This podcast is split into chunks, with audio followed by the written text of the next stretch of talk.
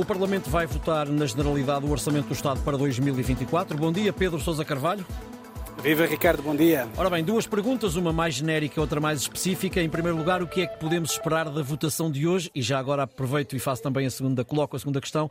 Será que o Governo vai aceitar eh, as propostas de alteração dos eh, partidos da oposição? Viva Ricardo. Bom, uh, podemos começar talvez pela votação, porque um, aqui creio que não vai haver nenhuma surpresa. Uhum. Uh, o Partido Socialista, portanto, tem 120 deputados, portanto, é a maioria de deputados no Parlamento, e, e como tal, o, o Orçamento de Estado será aprovado sem, acho eu, sem nenhuma dificuldade. O PAN também já disse que se vai abster.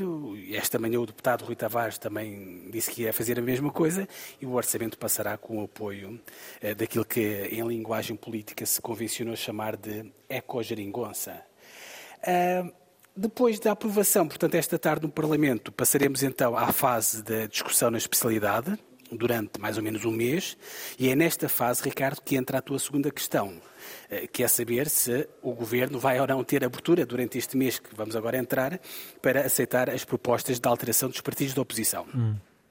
Um, nos orçamentos, portanto, anteriores, de, da maioria absoluta, portanto, 2022 e 2023, um, o Governo, é verdade que não mostrou muita abertura para aceitar propostas da oposição.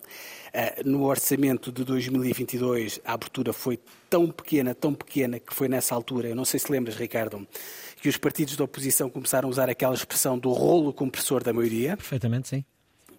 Uh, no orçamento para 2023, o Partido Socialista foi já um bocadinho mais simpático e aceitou cerca de 70 propostas uh, dos partidos da oposição, uh, mas a grande maioria, cerca de 50 propostas, eram propostas do PAN e do LIVRE.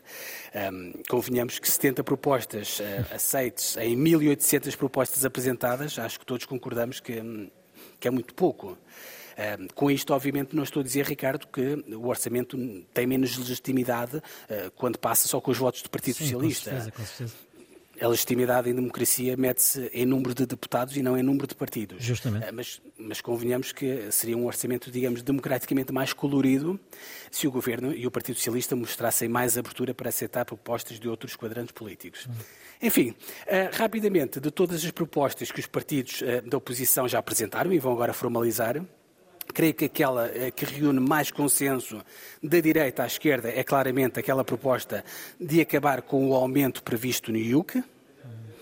Nós já falámos aqui sobre este tema, Ricardo. Exato, um, sim.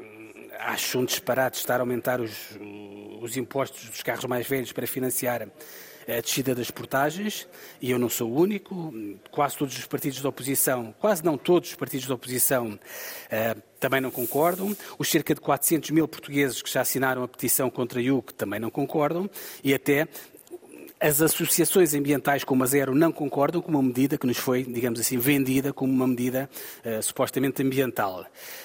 Um, enfim, e nós ainda ontem ouvimos o próprio Presidente da República dizer duas coisas a propósito do IUC.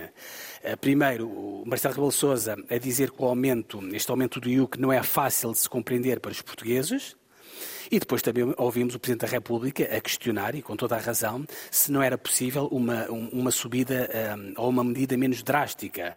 Eh, estamos a falar mesmo com a norma travão, mas quando desaparecer a norma travão, estamos a falar de aumentos que podem chegar aos 400%. Hum.